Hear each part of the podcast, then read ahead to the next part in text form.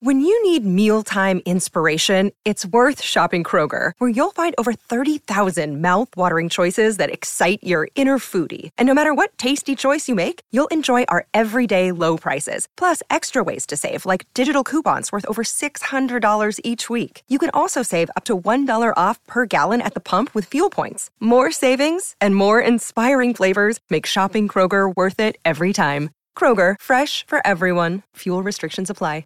The following podcast contains explicit language. I tell you what, he's a lot more obsessed with me than I am with him. if Donald is the nominee, Hillary wins and she wins by double digits. If you're a Hillary supporter, you're rooting for Donald. Obfuscate the real problems facing our society and find somebody you can blame. That's what demagoguery is about.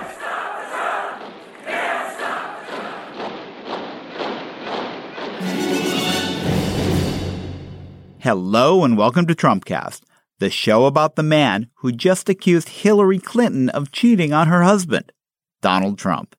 I'm Jacob Weisberg.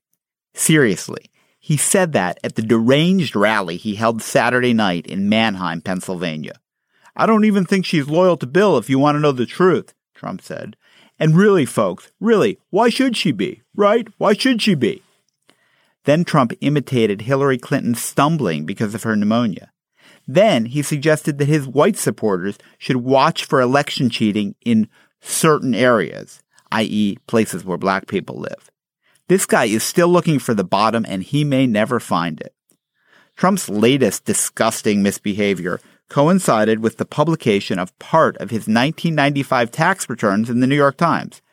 Three pages from that return, which were mailed anonymously to a reporter at the paper, showed that Trump declared a loss that year of $916 million, which means he could have avoided paying any federal income taxes at all for 18 years.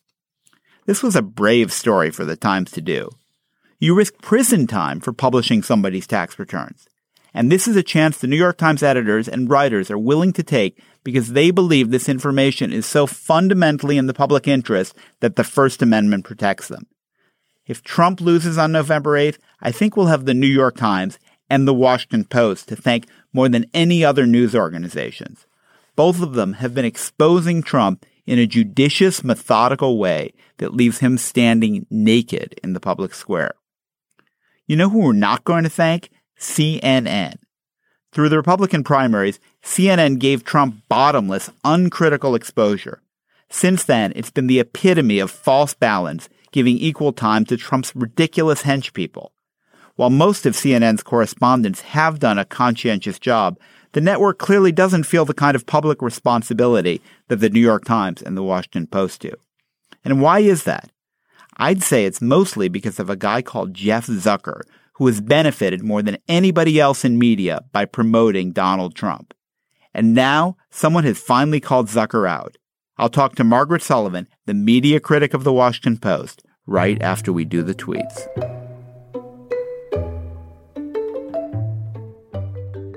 Wow. Crooked Hillary was duped and used by my worst Miss Universe. Hillary floated her as an angel without checking her past, which is terrible using Alicia M in the debate as a paragon of virtue just shows that crooked Hillary suffers from bad judgment. Hillary was set up by a con. Did crooked Hillary help disgusting, check out the sex tape, and past Alicia M become a U.S. citizen so she could use her in the debate? The people are really smart in canceling subscriptions to the Dallas and Arizona papers. And now USA Today will lose readers. The people get it. Anytime you see a story about me or my campaign saying sources said, do not believe it. There are no sources, they are just made up lies.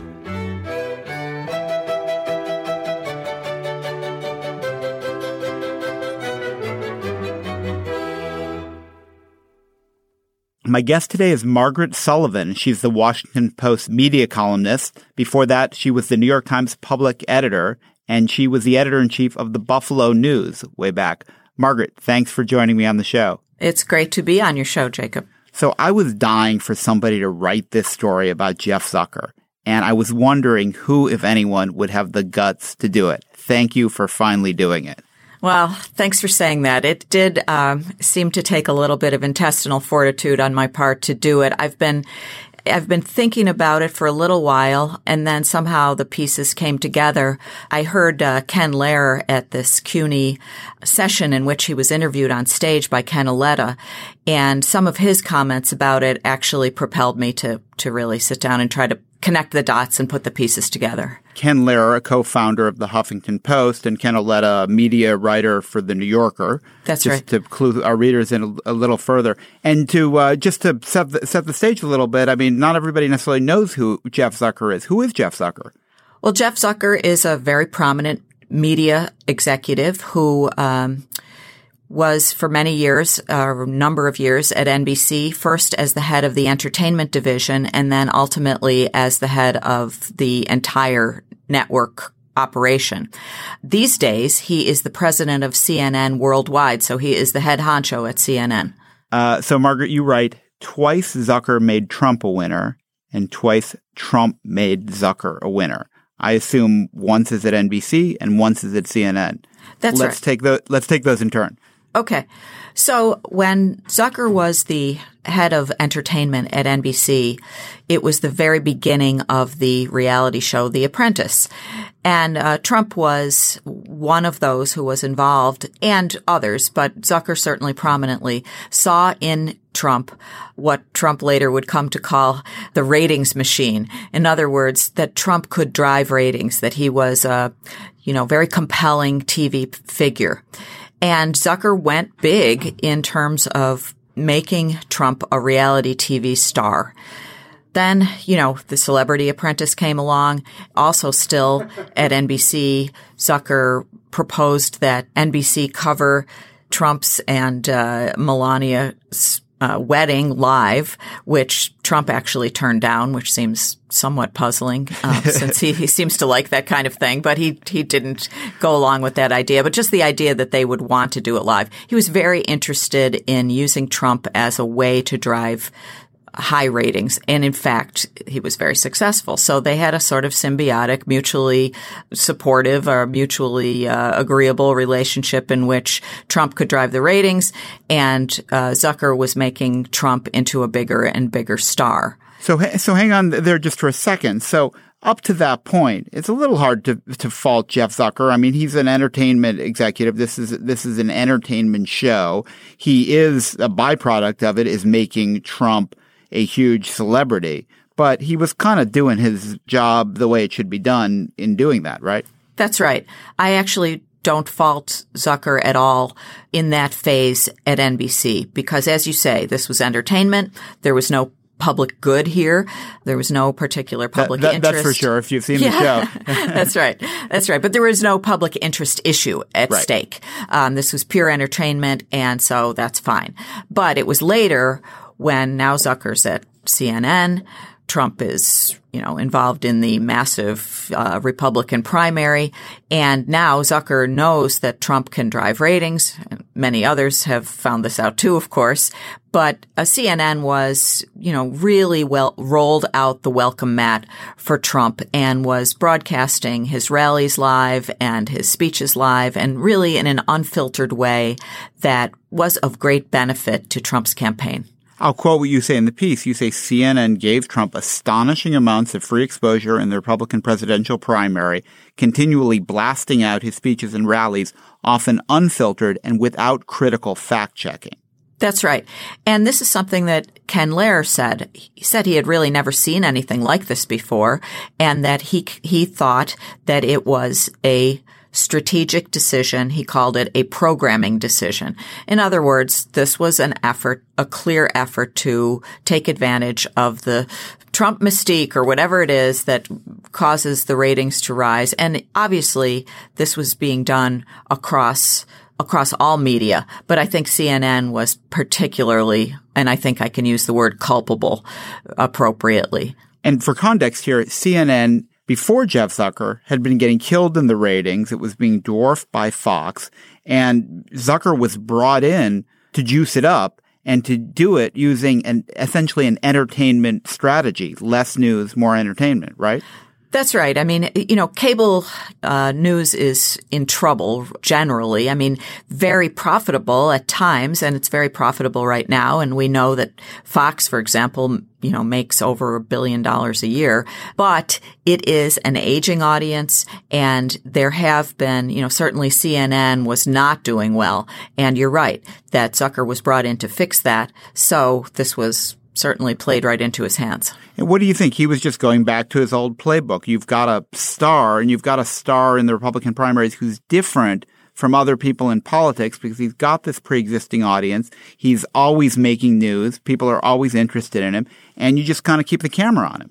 That's right. I mean, there were even times I remember that, you know, CNN would just show the empty podium sort of, you know, waiting for Trump to a- arrive. And it was waiting absolutely for Godot, weird. Yes. Exactly. So, you know, it was, I think it was quite extreme. And, you know, obviously I'm not the only one who has said this, uh, nor am I, you know, really the only one to connect these dots. But I, I do think that we're seeing now, you know, people are saying, well, you know, how could this have happened that someone like Donald Trump, you know, has become the Republican nominee and really, you know, has a shot at the presidency. And while I don't think Jeff Zucker is the only one that could be held responsible, he certainly seems to me to be someone that we need to take a hard look at. And we don't think this was political, right? We don't, I don't know if we know anything about Jeff Zucker's politics, but there's no reason to think that he's politically an advocate for Donald Trump. I don't think it was about anything except business, pure business. And that's okay up to a point. But CNN is not just a business, or it shouldn't be just a business any more than the Washington Post or the New York Times is just a business. It's also, to some extent, a public trust. There's something very important going on here, which is called journalism. Um, and so, you know, you have to, you have to take that into consideration and be responsible.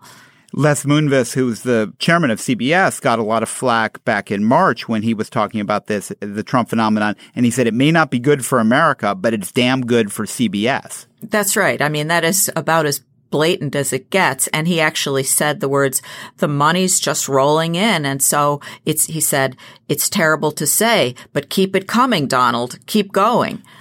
I mean, this is just sort of standard Marxist analysis. I mean, in the in the positive sense that it's just economic analysis. CNN is pursuing its economic self-interest in giving Trump extra attention, and that extra attention, of course, has helped to make his campaign viable early on. You know, these things are all connected. I I think that Trump could have could he have done this without Jeff Zucker and CNN? Probably. Was he helped a great deal? Absolutely. Has anybody tried to do the financial analysis? That is, how much more money will CNN make this year because of the kind of campaign it is with Trump versus what it makes in excess profits during an ordinary presidential election year. Because even in an ordinary presidential election year, to the extent there is an ordinary presidential election year, it makes more than it does in an off year because of the higher rating. Mm-hmm. I haven't seen that kind of analysis, but I can share a couple of interesting numbers that are somewhat related. One is that there's, I think the upshot at the New York Times did an analysis of how much free media you know, that some people would have paid for, Trump had received, and this is now some time ago, maybe you know, a month or two ago, and it was it was close to two billion dollars in essentially free advertising because it was, you know, again, rather unfiltered. So that's a number to look at. And the other thing to look at is that all three of the cable news networks are doing very, very well right now. And, you know, that is because of the attention, again, not just to Trump, but to this completely bizarre and fascinating election in which Trump has certainly been the driving force in terms of the ratings. So, Margaret, what uh, saith Jeff Zucker to this criticism? Well, I don't know because I tried to reach Zucker to talk about this a number of times and was told by a representative at CNN that he was not available on this. So I gave them an idea of what I was what I was writing about. And, uh, you know, he didn't want to talk about it. But I've seen some quotes from him in other places, and he has said, you know, it's ridiculous to think that CNN has the power to create this kind of outcome, that they're really just, you know, they're just covering it like anyone else. And it doesn't, it's not up to them to have, you know, created a candidate. So I think he demurs from it. Let's talk about a couple of other things Jeff Zucker's done that have come in for criticism, particularly hiring Corey Lewandowski, Trump's former campaign manager, as an analyst and has been pointed out repeatedly, Lewandowski's still been getting paid about Trump and is covered by a non-disclosure agreement. I mean, the idea that he can be an analyst and be in any way neutral or fair is preposterous. The Corey Lewandowski hire was outrageous from the start, even before we knew that he had a non-disclosure and even before we knew that he was being paid by the campaign up until last week. You know, he had been the campaign's Trump's main guy to carry out his anti press rights kinds of things in which he was blacklisting news organizations, including BuzzFeed, including Politico, and including the Washington Post. This was, this was Corey's, you know, deal. And he also was accused, and I think with with reason, of you know roughing up. I hope that's a reasonable way to describe it. A woman named a reporter whose name is Michelle Fields from Breitbart. You know, during one of the rallies, you know, he grabbed her. I mean, he did a lot of things that just wouldn't, it wouldn't cause you to say, here's the kind of guy we'd like to, you know, here's the kind of guy we'd really like to hire and have as part of our campaign team. Yeah, like maybe we could find someone on the right who wasn't arrested for, for shoving a reporter. exactly. But they, I think, felt that they wanted to have this balance. And I would think there would be plenty of other people who could represent that balance if in fact something like that is necessary. I mean, part of what happens is Trump is watching himself on TV all the time. And if you're Jeff Zucker, let's be honest, Trump calls you up and yells at you. And he has his son-in-law, Jared Kushner, call you up and yell at you. And maybe you stand your ground and say, "Oh, I think we're we're being fair," but it kind of has an effect when they're working the ref the whole time like that. That's right, and I've you know I don't know that this is true, but I've also uh, I've heard that again this goes back a few months that Trump sort of would call Zucker directly and arrange for his interviews and appearances on CNN. And, you know, I think it was uh, Joe Scarborough who said that he referred to him as his personal booker. Um, and while I, you know, I, I don't know that myself, I, I think it's plausible. So, you know, there's a, there's a relationship there. And I think there's a, you know, BuzzFeed has written stories that there's a, there's a social relationship there too. So it, it blurs over from the strictly commercial, the strictly entertainment into what is good for citizens of the United States as they're considering who to vote for in this important election. And I, you know, I don't mean to get all civics class on, on us here, but I think that's very important.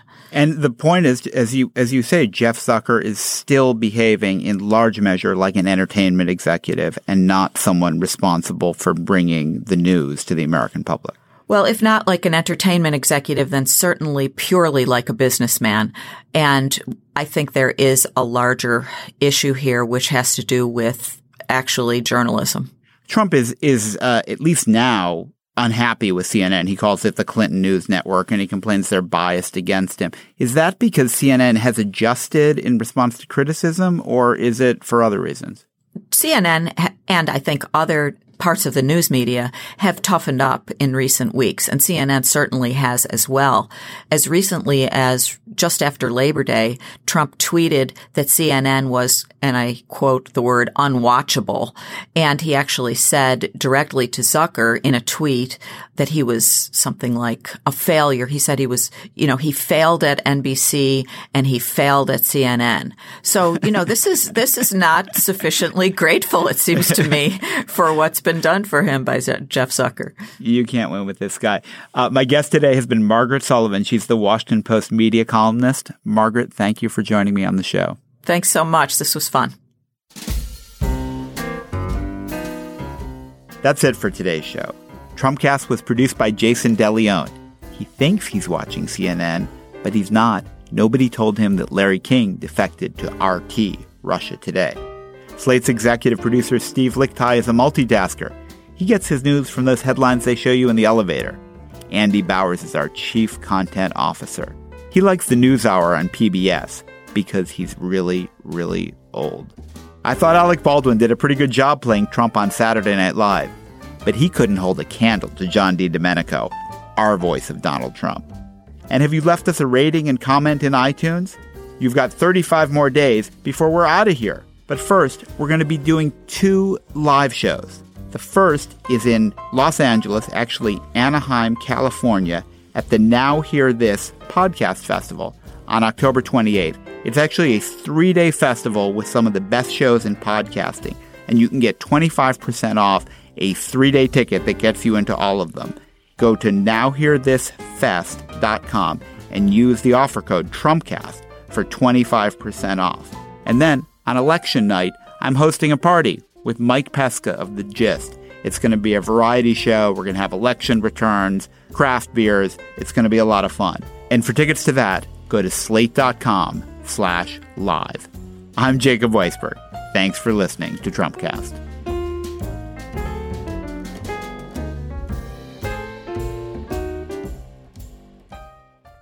For those few people knocking me for tweeting at three o'clock in the morning, at least you know I will be there awake to answer the call.